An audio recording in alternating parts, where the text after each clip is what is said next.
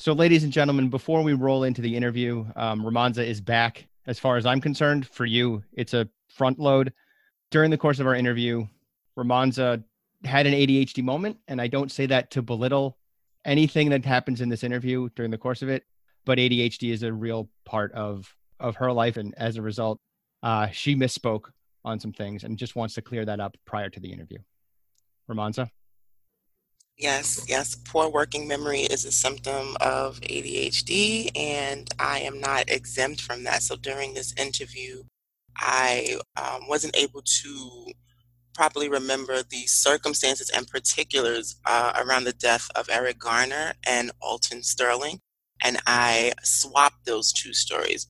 It just kind of speaks to um, the very random and unjust circumstances under which these Black lives were taken. And there are many, many more folks who have succumbed to the same circumstances.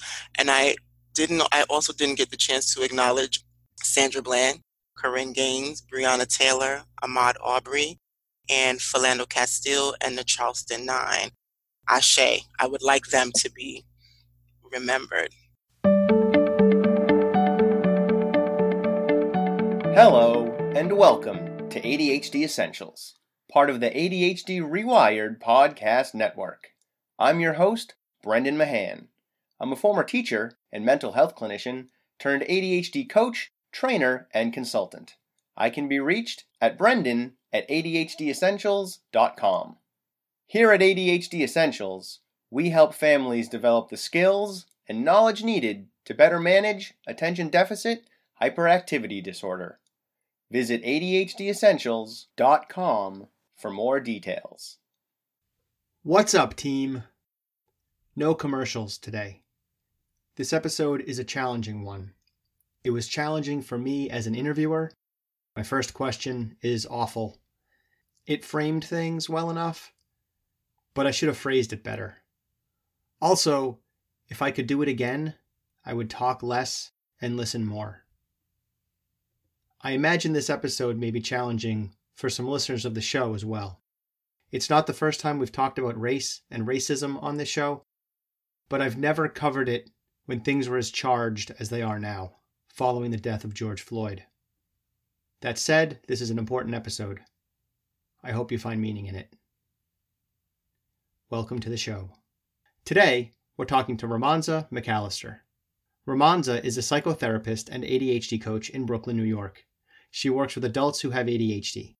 Her work centers on racial identity, codependency, and acceptance of the A D H D diagnosis. She serves on the board of the Attention Deficit Disorder Association and leads their African American Black Diaspora Plus A D H D Virtual Peer Support Group.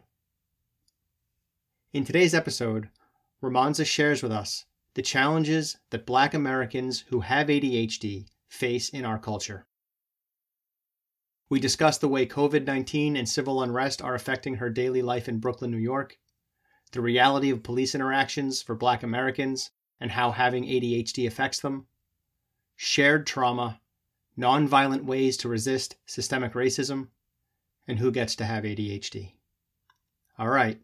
Let's get rolling. My name is Ramonza McAllister. I'm a psychotherapist and A D H D coach based in Brooklyn, New York, and I work with adult ADHDers centered on racial identity, codependency, and acceptance of their A D H D diagnosis. And you're, you're in Brooklyn, New York. Things have to be intense right now because we're in the midst of COVID, and we're also in the midst of Black Lives Matter's protests with regard to the murder in Minneapolis, of which is a hotbed for lots of things right now because we're in the midst of covid nineteen, which is hitting New York exceptionally hard.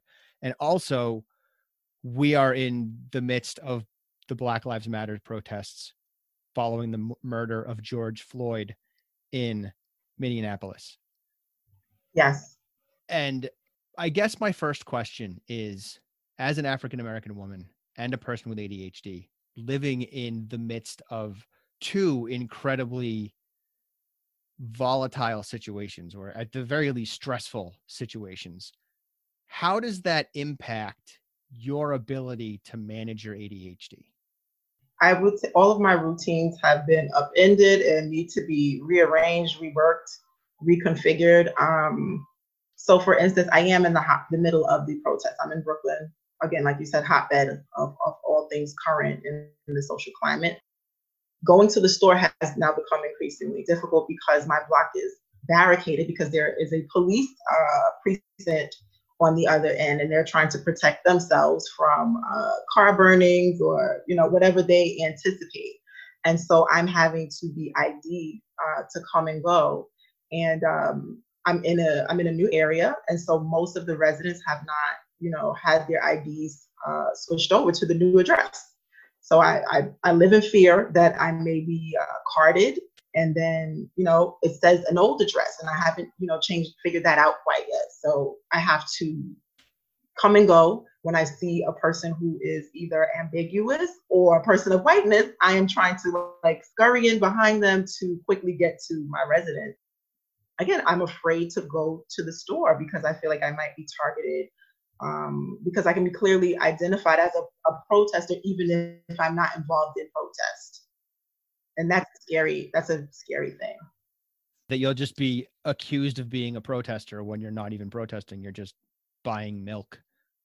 Buying milk and maybe slammed to the ground, arrested, killed, right? And that's that's a reality for me because um, just as much as, you know, Black men in America are being murdered exponentially, there are dozens of, you know, Black women who have been killed by the police and their their names go unheard. I fear that some days I, I'll be one of them. And so that's kind of um, impacted my experience, and also the, the inequities um, around social distancing. Some ethnic minorities are unpoliced around social distancing. They are a lot, they were, they've been allowed to gather in large groups over ten when it was banned. And so going to, you know, Black and brown communities, our people are being assaulted, our people are being assaulted, right? The force is excessive. And because they haven't passed or they're not, you know, they're not dead, they're not getting the coverage. It's just another day in Blackness. And so as an A D H D er, again, you know, as you know, stress exacerbates A D H D. I'm having to uh, come up with different coping skills to manage the racial trauma, anxiety from living with A D H D, amongst many things. And sometimes every day that looks different. It's never the same. And that's critical for me to get out there, right? Like I'm trying to use my platform and my privilege to share the stories and perspectives of Black folks with A D H D to help my audience that I'm assuming is majority white get a bit of a perspective that they otherwise don't get to have. I don't have to worry about getting carded if I go shopping, right? Even even if I lived where you live, and I don't, I live in the suburbs, I have like plenty of space and there's not that much pressure here. But even if I did, I had this, what I recognize is a very privileged thought as you were talking about how your address had been changed on your license and you're concerned that might cause a problem. And I, I sort of thought, well, I would just go up to the cop and be like, hey, just to let you know, I just moved here and my license hasn't changed yet.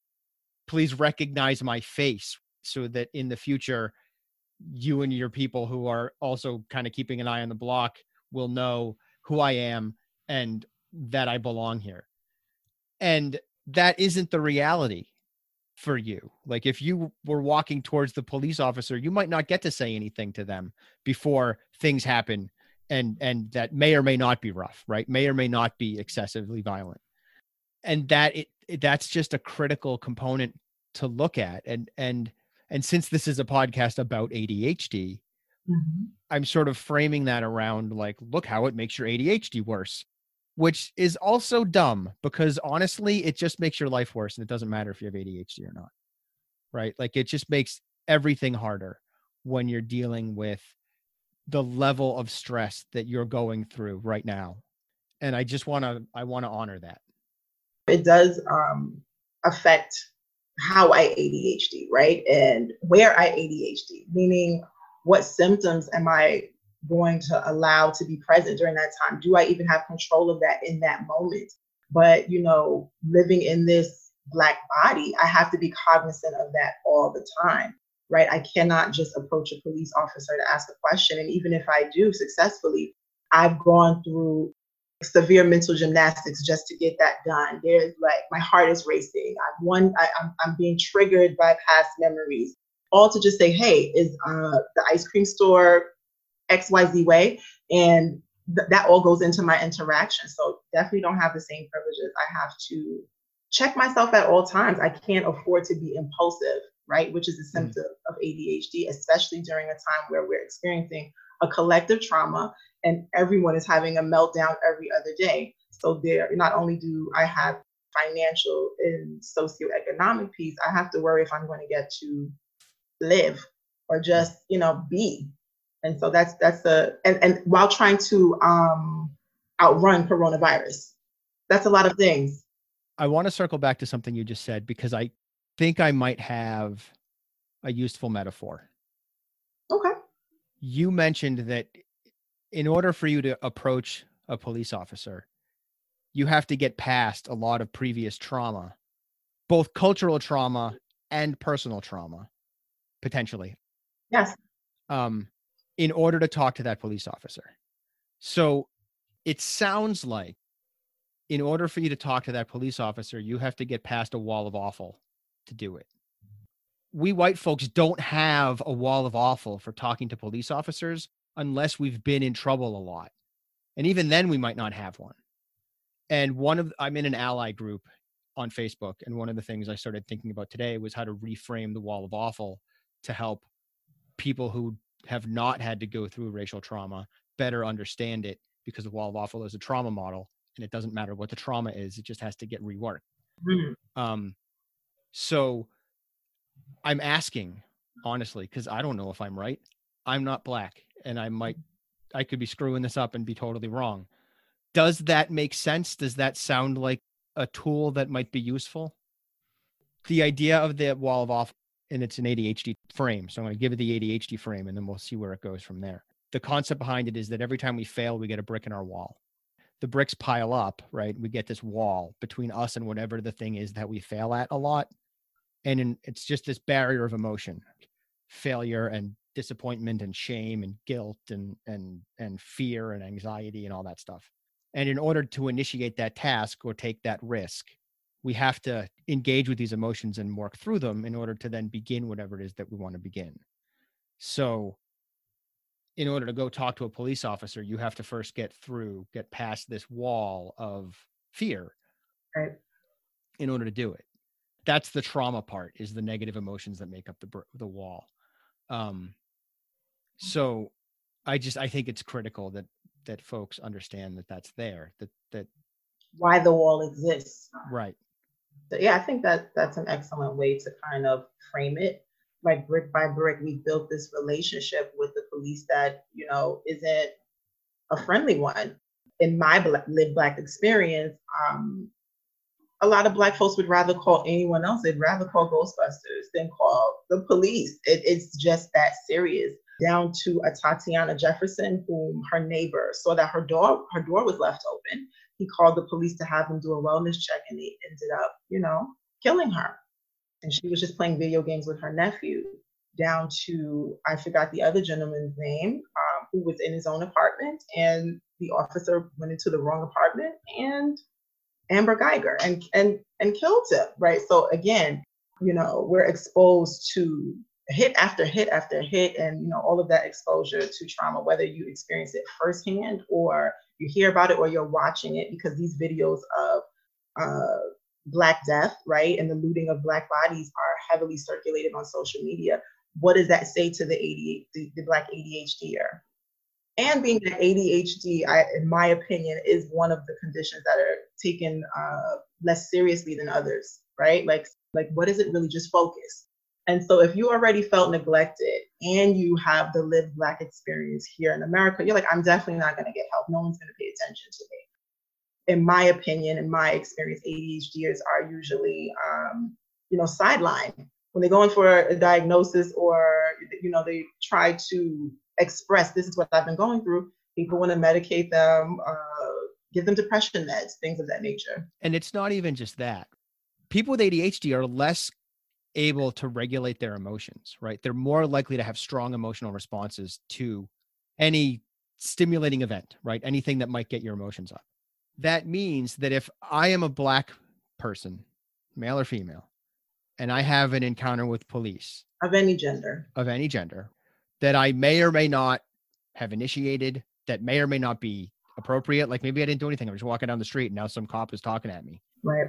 I have to keep my emotions regulated, because if I don't, I don't know what's going to happen with this police officer. I don't know if he's going to feel threatened. I don't know if he's going to take it as an excuse because that's what he's looking for. I have no idea. And if I have A D H D, it's that much harder for me to maintain my emotions. And that means things are going to go south more easily. They're more likely to, to go wrong.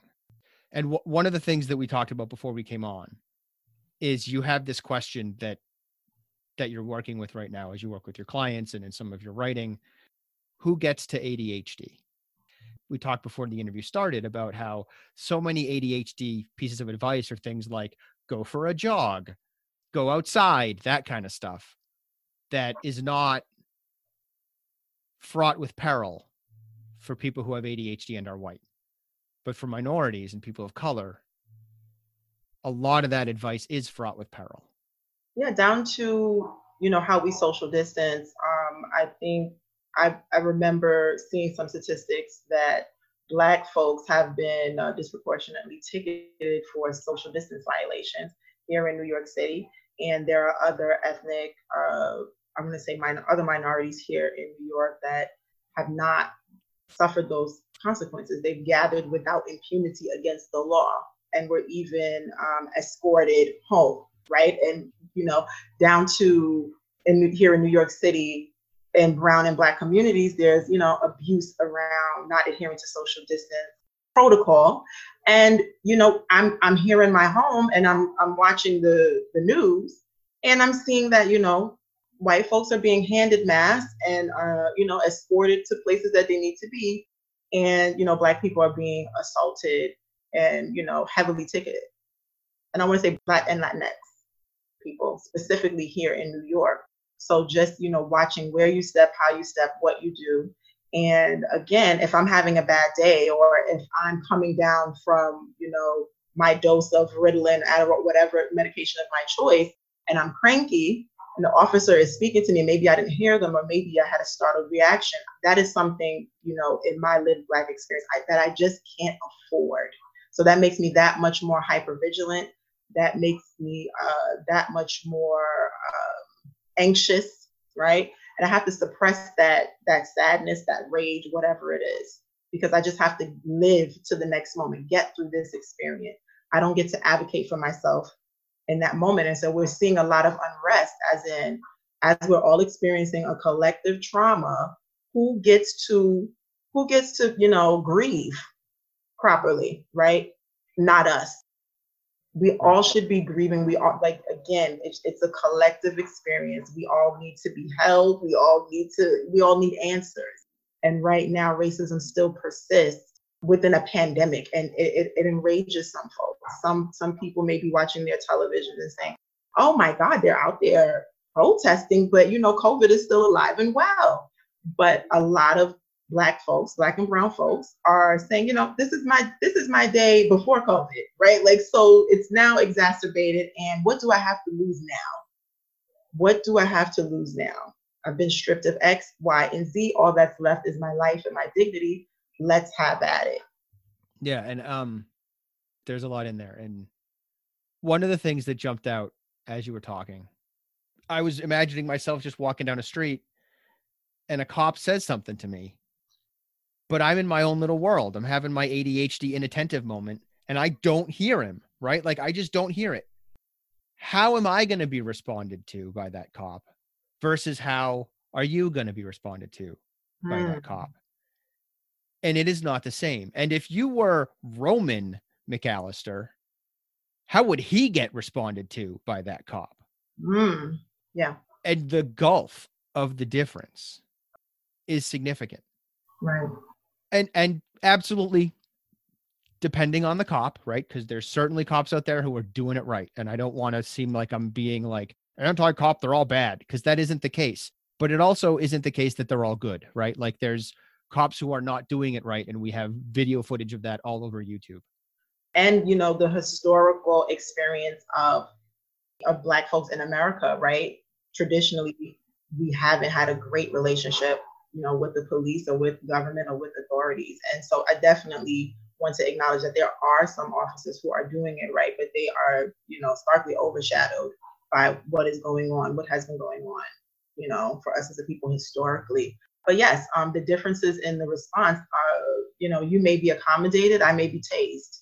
And if I were Roman McAllister, I mean, you know, I probably would be dead. But I think even, um, you know, my my go-to is like, I'm going to die. I don't want to get grim, but it, re- it literally feels like life or death. And I'd rather not engage. And it's just that serious. It's just that serious. And I want to echo that, because you're not the only Black person that I've spoken to who has said that to me. You're the only one who said that to me on a, on the podcast so far, right? Because it just hasn't come up. But but over the past few days, as as all of this has gone down, um, every Black person I've spoken to has said that. Unprompted. It's not like I asked. It's just some of them within the first two minutes of our conversation of me calling and checking on them or texting with texting to a phone call, right? Um, and that that has a lot of weight. That should not be, uh, but it is. Um, and so uh, at the risk of losing all of my listeners, I'm going to pivot a little bit, because I recognize that we're getting pretty dark and heavy. Um, mm-hmm. Maybe not the best choice of words, because I realize that we're getting pretty heavy.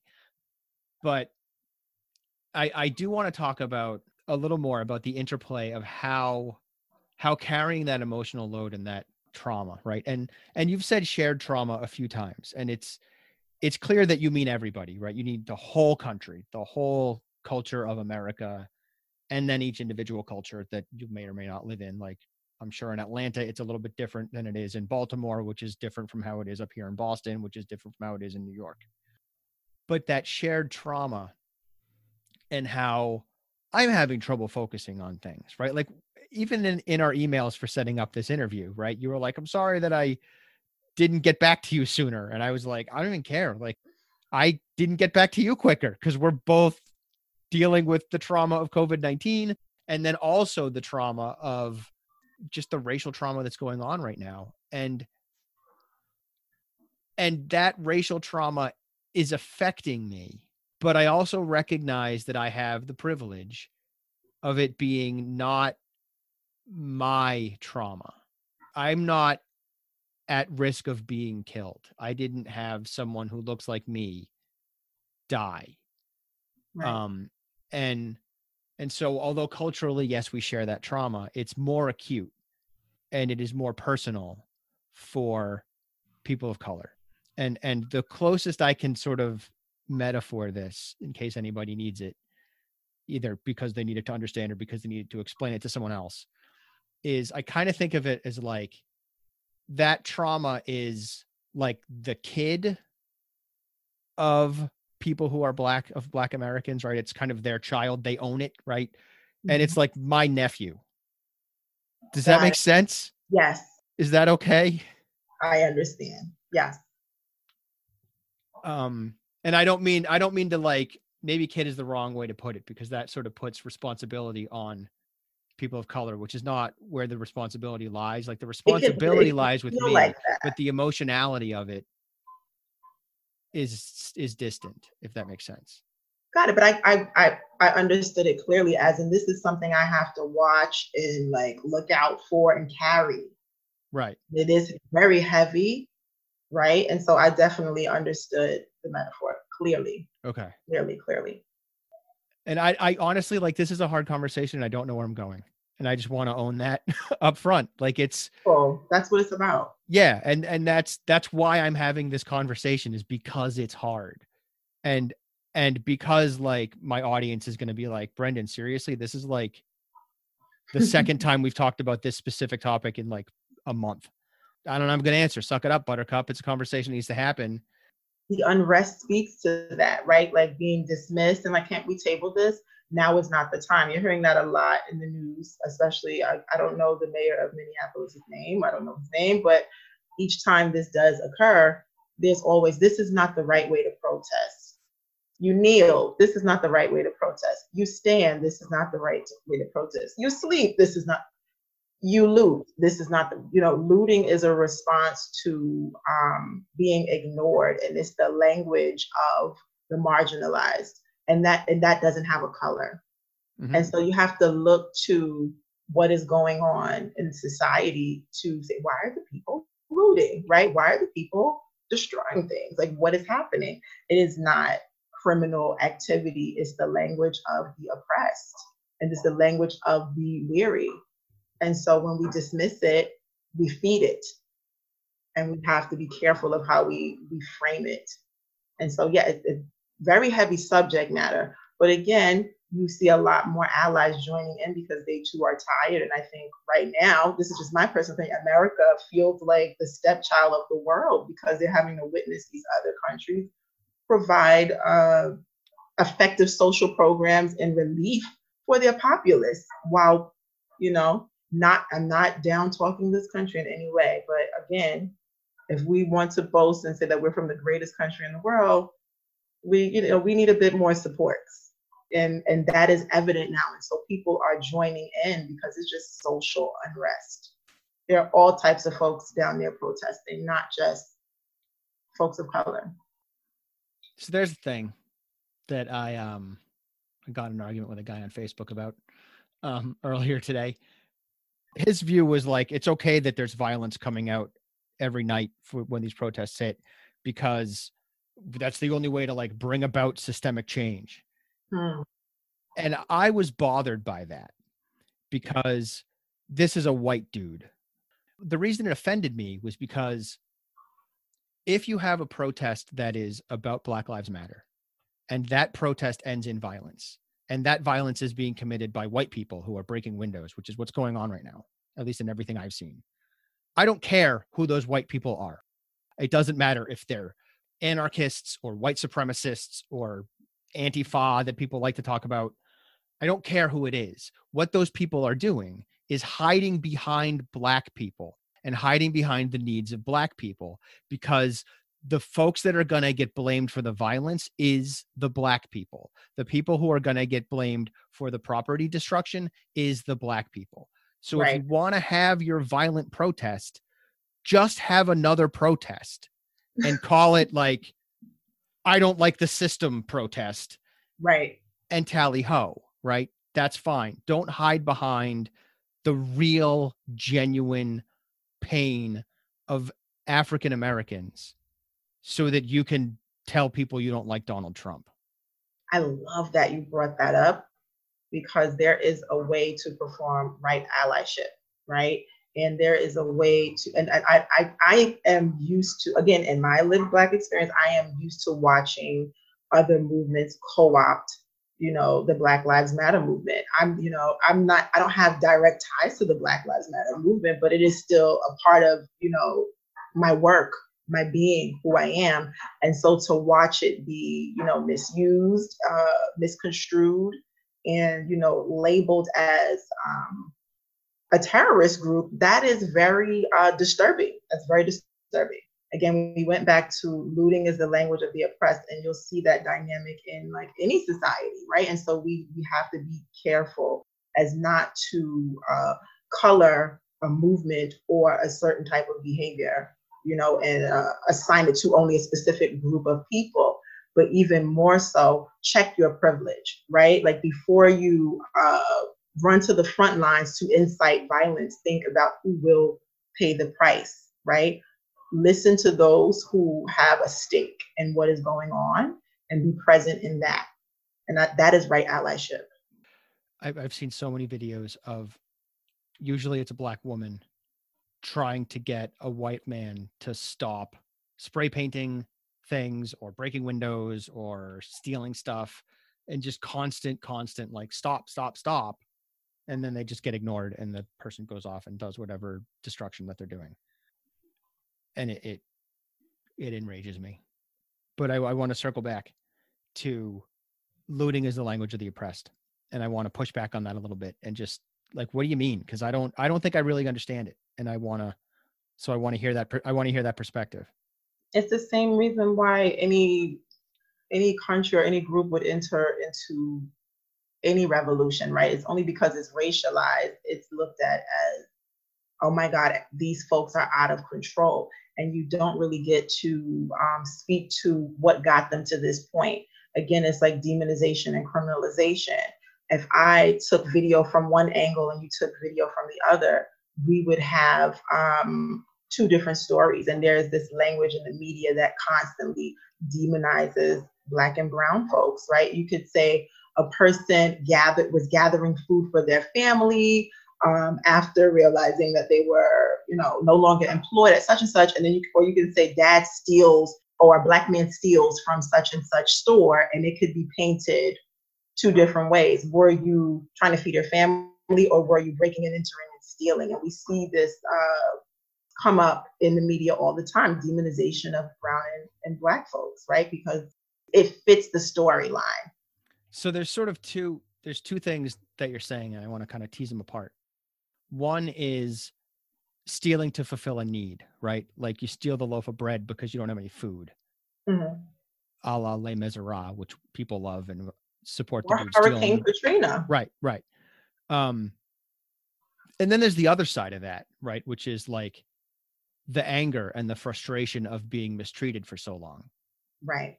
And I want to play in there because I think it's maybe potentially a little harder to understand, mm-hmm. except that it's incredibly easy to understand because most of the parents listening to this podcast right now have a kid with A D H D who goes through phases where he is in, or she is enraged because yeah. they go to school and they get in trouble and they don't know why, or they can't get their homework done and they, they just can't perform at the level that they want to be able to perform at, or, or they, they just get angry because they're not, their needs aren't being met for whatever reason. In previous episodes of this podcast, when I've interviewed people, African-American people and, and, and, and Black women, because I haven't had a Black man on yet and done this conversation. I need to, I just have to find one. Absolutely.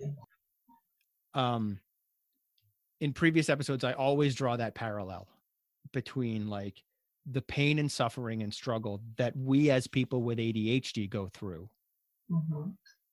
is not dissimilar to the pain and struggle that people of color go through. It, the causes are different. The level of intensity is different. I'm not trying to equate the two in that way, but as a metaphor for understanding, I think it's a useful tool. Am, so am I onto something with like the A D H D kid who gets angry and like swears at his teacher as like a microcosm and a small, with the volume turned down, of what we're seeing now?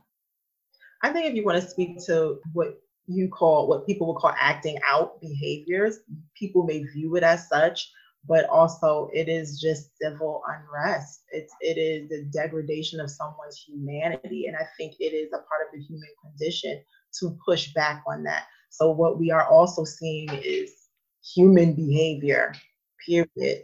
But again, it is being racialized, but we can also liken it to if you are an A D H D or who's participating in the protest, whether Black, white, or brown, are you going to escalate Uh, quicker than a neurotypical person? Maybe so, maybe so. But I, I, I think, I do want to link the two. I, I want you, and I think you're speaking to um, rejection sensitivity dysphoria somewhere in there, right? Like having that lived experience as an A D H D er, but I want to magnify that times twenty, right? In the, the Black American experience. I can't speak for all, but right, again, just what you see here, an experience on a daily, you know, magnify that. What what, what must it be to uh, live with uh, R S D and then to be humiliated through microaggressions, outright racism, gaslighting, and, and being dismissed? You know, what's your level of ego support around dealing with that? Surviving trauma takes a lot of coping skills and supports, right? And so, and access to resources. So again, if in your lived experience, you have limited access to resources and supports and you're always being dismissed, that makes resilience that much harder. even in terms of resources, right? Like we had some friends come up over the weekend from Cambridge, Massachusetts, right? Who Cambridge is as maybe not as densely populated as New York, but comparable. When we have people come over, they didn't come into our house or anything. We watch a movie in our backyard because we have a big, a relatively big backyard. It's not huge, but um, we can social distance, and I have a projector and a screen because I am a professional speaker. And so we watch a movie in our backyard once a week. And we had our Cambridge friends come up, and they were commenting on the availability of space in our backyard. The fact that we could even do that at our house, because they can't do that at their house. That's not a thing that they could do. They don't have enough room. Big impact on A D H D and self-soothing. And on COVID nineteen. Right. And that's a resource, right? Like space is a resource. The availability of that definitely increases survival rate, the ability to social distance, and who has that privilege, yeah. And what I guess what I'm hoping to do with this episode, and and I imagine you're hoping something similar, and feel free to tell me what you're hoping to do once I'm once I shut up, um, is to put some compassion and some empathy onto the face of of of African Americans and, and Black Americans and people of color who are living through so very many layers of trauma right now, above and beyond the layers of trauma that white Americans are living through. Because certainly, certainly white Americans are going through a lot right now, but it's not as much and it's not the same. Um, and layering onto that A D H D, layering onto that being an African American, um, the difficulty and the challenge of navigating your day. Right. Um, so I kind of want to circle back to that, I guess, like, like that. And that's kind of why I started where I started, was like, what, how much harder is it, right? Like what, how does this affect your A D H D? Um, because that's what helped me become anti-racist, right? Like what helped get me there? There, there, there were two or three things that got me to anti-racism, right? The first thing is podcasting, not this show, but podcasts in general. Because I'm going to be straight up and honest. After September eleventh, I was terrified. I was scared. I started listening to talk radio, and they hooked me, man. They got me to be an angry white dude. Okay. And then I started listening to podcasts. And what happened was I stopped listening to, to talk radio. And I got back to my caring person that I had been previously. And then my buddy Benari, who I went to high school with, uh, became a writer on night, the Nightly Show with Larry Widmore. And so I watched that show all the time because Benari's my friend, right? And I watched like the first episode or whatever and was like, oh, I know all this stuff. Like I've had this this sensitive perspective and awareness of the African-American experience because when I was in high school, I was a hip hop kid in a rock and roll world. And I was listening to like Bell Biv DeVoe and Ice-T and Tupac and the whole nine yards in my white suburban town in Massachusetts. And I was, there was like me and one other kid. And so I had heard those stories, and none of that was a surprise. And I was like, how did I forget all this stuff? And it was because I got scared. That's what happened. I got scared and I got angry because that's what those, what talk radio does. And, right. and it got me. Um, and so those two things pulled me out of my very narrow perspective and allowed me to see the bigger world. And, and, uh, and then I started connecting the dots between A D H D and trauma, and then going to African American trauma or or G B L T person in trauma or whatever. That's sort of how I got to where I am now, and I guess because I'm see I see the parallels between the struggles of folks with A D H D and the struggles of anybody else who struggles. Doesn't matter. Right. In coming on the show today, was there anything that that you were hoping to to accomplish with this episode? I initially started um talking with folks about this to kind of uh, push the needle on content that was being provided on surviving COVID nineteen with A D H D. And again, it came, in my opinion, it came from a point of privilege. And I wanted to, you know, speak to those who don't have those resources, who are probably COVID positive or caring for those who are COVID positive or grieving at this point, right? So our, our routines are going to look different, and we do have to make space for grief and healing. And a lot of it would seem to just center on bullying through and assume that people had um, had not experienced loss. And that that really stuck with me. So I wanted to kind of say, like, hey, we don't all have the, li- the same lived experience. We don't have all have the same social upbringing. And I, if we're going to be addressing neurodiversity in A D, like in the uh, mental health space, we absolutely can't leave out diversity and equity, period, right? Because that, you know, it lends itself to that. And so it all comes full circle. You know, that we, we need to use a more humanistic lens and um, treating our clients and assessing their needs, you know, according to the, who they are, where they are, and what they have access to, and what systems, um, you know, they have to answer to, right? Simply put, again, we spoke about the fact that I cannot just go up to a police officer. I may or may not be able to, but I I, I wouldn't think that I could just go up to a police officer, tap them on the shoulder, and get a, a favorable response. And so we have to talk about our differences and how that impacts our diagnosis. And just being mindful of time, do you have any ending essentials that you'd like to share with our audience? I think the way that you could support uh, Black, Indigenous, or person of color going through a tough time right now is by um, learning the love language of, helping them to learn the love language or practice the love language of advocacy, rest, resilience, and assertive self-care. And that is how you can be an ally. And if you are a Black and Indigenous and person of color having a hard time, you know, during this pandemic, right, whether it be around police brutality, racism, or just COVID itself, right, due to systemic racism, again, rest, and then, you know, practice an active resistance. And resistance doesn't have to be violent, right? And I'm not, I'm neutral on this, but resistance can also be advocacy through language, advocacy through education, advocacy through, you know, pushing back through creating and engaging in safe spaces right now. We definitely need to just love on ourselves, rest, and then rise another day to resist this.